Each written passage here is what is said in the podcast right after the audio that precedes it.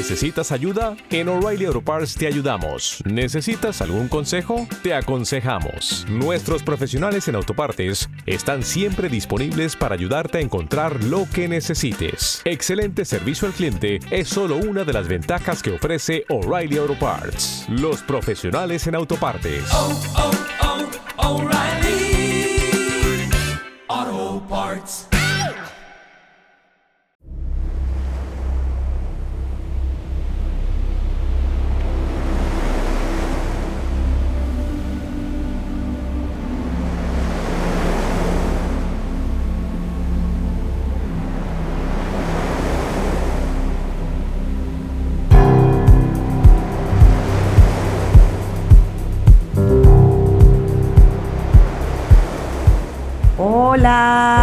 Están? Buenas noches por acá. Aquí estoy desde la hermosa playa de Cancún haciendo este episodio especial y la verdad que se me ocurrió y se me hizo algo padre grabar desde aquí, desde una inspiración diferente. Aquí estoy con el mar de fondo, viendo un cielo súper estrellado viendo el mar, aunque es de noche, pero lo puedo ver, sintiendo el viento. Y creo que cuando uno está en un escenario lindo, uno tiene una inspiración especial. Y la verdad es que quise hacer un episodio especial hoy bajo esta inspiración. Y hace unos días platicaba con una amiga y me dijo, Lili, ¿por qué no hablas de tu historia? ¿Por qué no platicas a la gente que pues, no te conoce? ¿Cómo es que llegaste a dedicarte a la salud integral? Y que conozcan y puedan conectar más contigo. Entonces, hoy decidí, después de pensar en varios temas que podía hablar hoy, que este fuera un episodio donde yo les platico acerca de mí de mi historia, de cómo llegué a dedicarme a esto y platicarles eh, de todo este proceso interno por el que tuve que pasar que me llevó a donde estoy hoy. Y no porque piense que estoy en un punto donde ya no tengo más que aprender o más que crecer o más que transformar, al contrario, cada día creo que necesito un poco más o más bien quiero un poco más. Pero digamos que cuando volteo atrás y veo la persona que yo era y veo a una Liliana que estaba muy confundida, que estaba muy resentida de muchas cosas, que traía una maraña dentro, y veo la Liliana de ahora, la verdad es que sí veo, veo mucho cambio. Y eso me hace sentir muy orgullosa de mí. Y creo que es importante reconocer lo que uno va aprendiendo en el camino, lo que uno va cambiando y en la persona en la que uno se va convirtiendo, ¿no? Y bueno, este episodio quiero que sea especial, ni siquiera lo voy a poner como un episodio dentro de los temas que, voy a estar tratando, para las personas que les interese saber de mí, porque creo que tengo muchas cosas en las que puede alguien conectar y que puede sentirse identificada y puedo aportar también si es que están pasando por un camino similar al que yo viví. Y bueno, no me voy a poner a platicarles desde la historia de mi familia, que es una historia muy interesante y de muchísimas cosas, pero creo que tendría que durar unas cinco horas este podcast. Entonces decidí partir del momento que determinó el por qué estoy aquí. Y bueno, eh, no lo voy a hacer con mucha estructura porque quiero que que sea un relato desde mi corazón hacia el tuyo. Quiero que sientas esa, esa verdad en mí como algo muy genuino y como algo muy real que me pasó Y es que cuando yo me caso, yo me casé grande ya para los estándares sociales, sobre todo aquí en México. Yo me caso de 38 años porque venía de una ruptura muy fuerte de una persona con la que yo me iba a casar y que gracias a Dios decidí no hacerlo porque era una relación sumamente complicada, una relación muy codependiente y una relación muy destructiva para los dos. Y cuando yo regreso a Anillo, porque inclusive pensaba casarme con él, yo ya tenía 35 años, entonces dejé pasar unos añitos antes de decidir tener otra pareja. Y cuando llega mi actual esposo a mi vida, y después de dos años de noviazgo tomamos la decisión de casarnos, lo hicimos ya desde un contexto de dos personas grandes, ya no dependían de la decisión de mamá y papá, o de lo que la sociedad dictara que era lo correcto. Y desde un principio vinimos a romper eh, con muchos eh, patrones o con muchas cosas muy establecidas socialmente. E hicimos una boda muy a nuestra manera, fue una boda muy linda. Y digamos que cuando ya empieza la realidad de nuestra relación, es el, ya el día a día, em, digamos que yo tenía prisa por tener un hijo, no porque alguna vez me lo hubiera cuestionado si lo quería o no, sino porque era lo que tocaba. Y cuando estamos en este proceso de querer embarazarnos y de estarlo intentando, y pues no se daba, no se daba, no se daba. Empiezo a hacer visitas con el ginecólogo para ver si todo estaba bien. Y pues aparentemente todo estaba bien, pero yo no lograba ese famoso embarazo. Y llega un punto en el que empiezo a someterme a todos estos tratamientos de inseminación artificial, donde te tienes que estar inyectando hormonas. Y después de haberlo intentado tres, cuatro veces, me iba muy mal. Mi cuerpo se revolucionaba de una manera tremenda y sobre reaccionaba a estos tratamientos eh, hasta que llegó un punto en el que tuvieron que operarme precisamente por esta sobrereacción que tenía mi cuerpo y que, y que lo hacía que hasta corriera peligro y inclusive después de esa operación volví a intentarlo y volví a caer en un, en un estado donde ya mi cuerpo verdaderamente corría un peligro de, de caer en algo muy, muy trágico. Y voy a partir de ahí, mi historia fue una, fue una catarsis y fue un momento muy duro porque estaba yo verdaderamente enojada por todo este propósito fallido, ¿no? De no poder tener un hijo, de que me iba tan mal con las hormonas y por qué mi cuerpo no reacciona y por qué no quiere. Me enojaba con mi esposo y le decía, eh, pero ¿qué pasa? Es que tú no quieres tanto esto y no luchas junto conmigo y no te veo el interés de seguirlo intentando y de seguir haciendo algo, ¿no?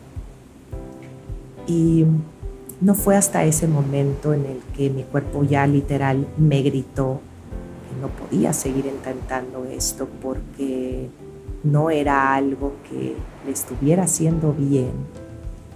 Fue, que lo volteé a ver y dije, ok, tú algo me estás diciendo y yo sé perfectamente bien lo que me estás diciendo, pero no lo había querido escuchar y no lo había querido realmente entender.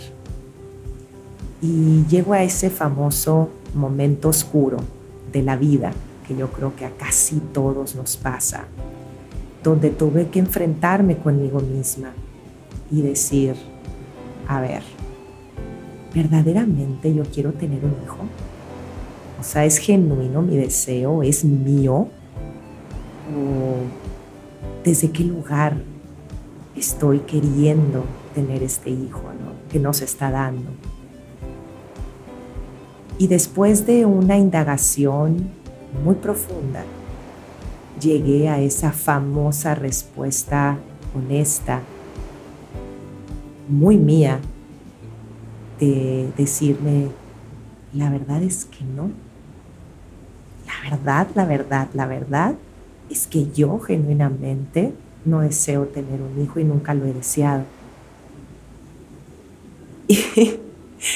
Y, de verdad que fue un momento muy revelador para mí, que fue el que realmente me enfrentó con la verdad de mi enojo y la verdad de mi frustración y la verdad del por qué yo estaba en esa lucha en contra de todo para tener este famoso hijo, ¿no?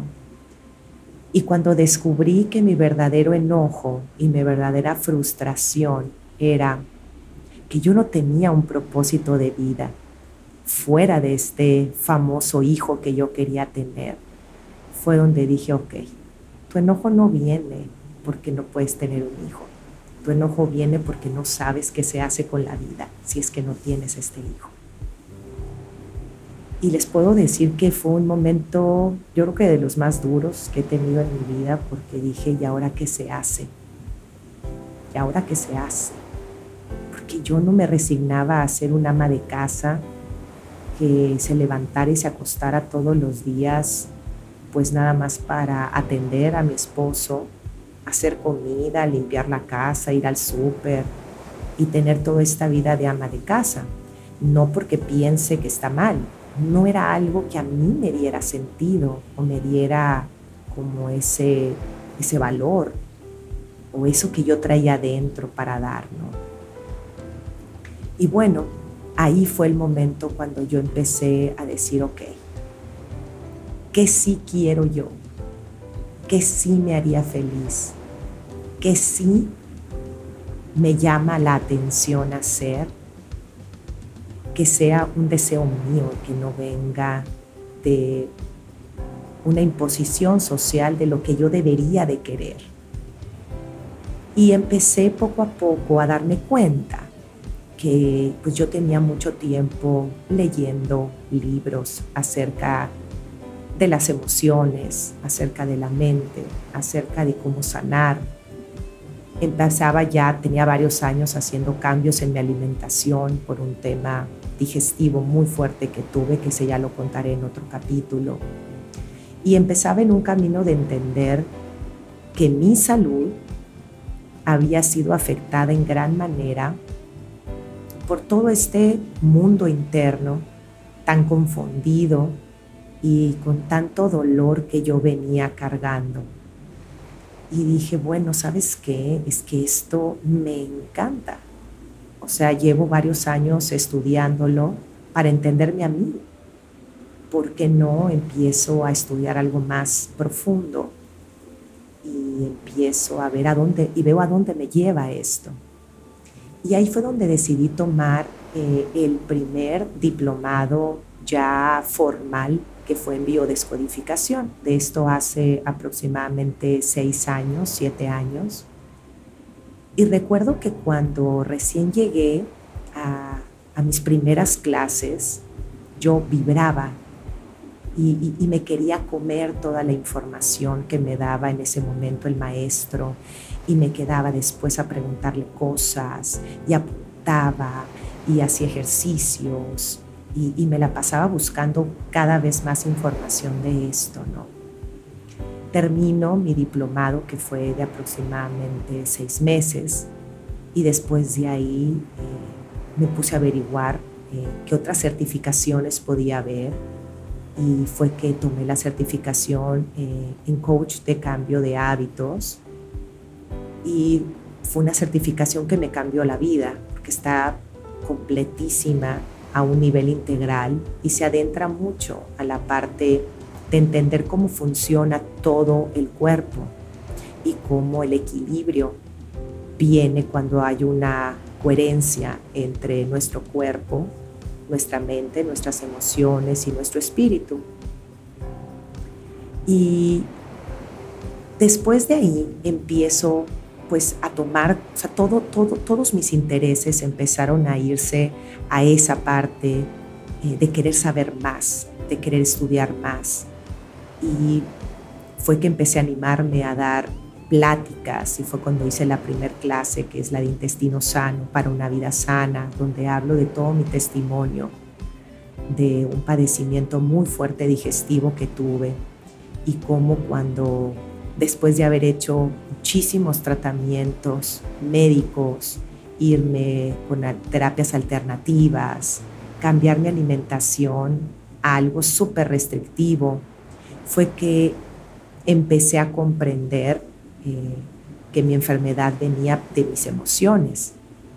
Fue cuando aprendí acerca de Oponopono, que yo en mi manera, en cómo lo apliqué en mi cuerpo, fue entendiendo que tenía que reconciliarme conmigo y que mi cuerpo me estaba manifestando ese dolor y esa falta de perdón y ese enojo que yo tenía guardado por tanto tiempo y que le había hecho tanto daño a esa parte de mi cuerpo. Y cuando yo hago un proceso muy lindo de reconciliación, yo sané. Entonces dije, aquí hay algo maravilloso que muchísimas personas o la mayoría no lo saben. Y hasta el día de hoy te puedo decir que me he adentrado tanto en, en entender realmente cómo nuestras emociones y nuestros pensamientos llenos de creencias limitantes y de creencias erróneas que no cuestionamos son las que nos dañan, eh, fue que entendí que por más saludable que tú comas, por más eh, buenos hábitos físicos tengas, si tú no sanas tu parte de pensamientos y emociones, jamás vas a tener la salud que tú quieres. Jamás te vas a sentir y vas a rendir en tu vida como quisieras. Y creo que es en lo que más me enfoco, porque estoy convencida de que una persona necesita tener este equilibrio a nivel físico, mental y emocional y espiritual para poder eh, ser su mejor versión. Si tú realmente deseas sacar lo mejor de ti, si tú realmente tienes esa hambre, esa ambición de sentirte cada día mejor, de ser quien viniste a ser, eh, levantarte todos los días con un propósito de vida, no porque tenga que ser algo muy importante lo que hagas, pero que para ti sea importante y le dé un sentido a tu vida, de verdad vale la pena que te eches un clavado a conocerte, a indagar, a adentrarte, a saber qué te hace feliz. Yo te puedo decir que lo encontré ya estando grande, entre comillas, pero al mismo tiempo sé que todo fue perfecto para yo poder pasar por todo lo que pasé y poder llegar a ese punto de decir, yo no vine a esta vida a tener hijos y a tener una familia, yo vine a otra cosa.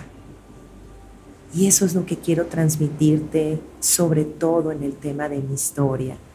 Si tú estás en un punto ahorita donde no sabes qué te gusta, no sabes qué quieres, no sabes si quieres casarte, si quieres tener hijos, no sabes si quieres vivir en pareja, pero al mismo tiempo tampoco tienes idea de qué quieres hacer. Adéntrate. El propósito de vida es aquello que harías aunque no te paguen. Es eso que haces casi todos los días sin darte cuenta y te hace feliz y es lo que le da como ese momento padre de tu día. Ese es tu propósito de vida. Todos estoy convencida de que venimos a algo. Todos venimos a algo, a cumplir algo, a vivir para algo. y la vida tiene sentido en base a ese algo que haces. Entonces, eh, hice esta historia muy corta porque creo que es más simple de lo que a veces queremos complicar la vida a los humanos. Y es que no necesitas llegar a ese punto de catarsis como me pasó a mí para empezar a buscar a qué vienes aquí, a buscar qué te hace feliz y que no te vayas eh, con los estándares sociales que dicen y que están tan establecidos y que ni siquiera, ni siquiera los cuestionamos, de que tú debes casarte y tener hijos y ser bla. O sea, tú no tienes que ser bla, tú puedes ser lo que tú quieras. Y creo que mayormente cuando encontramos ese sentido único que a cada quien nos hace felices, eh, creo que esa es la mayor contribución que podemos hacer al mundo y creo que es más que nada lo que venimos, a encontrar ese sentido de nuestra vida, porque ese es el que tiene que ver con tu crecimiento y evolución y sobre todo tu transformación, en mi manera de verlo es a lo que venimos aquí, a conocernos, a experimentar cosas por medio de un cuerpo y a trascenderlas. Así que bueno, aquí acabo este episodio de un poquito de mi historia, que espero que, que te sirva, espero que digas, híjole, sí, sí, sí me llenó esto, sí me llegó lo otro, porque creo que también venimos a compartir lo que vamos viviendo y aprendiendo para apoyarnos unos a otros y para acompañarnos unos a otros. Así que espero que hoy yo te haya podido acompañar en algo y contribuir en algo a tu propio camino de vida. Te mando un abrazo desde este bello paisaje y espero que este episodio te, te llegue como en su momento me llegó a mí. Te mando un abrazo. Buenas noches.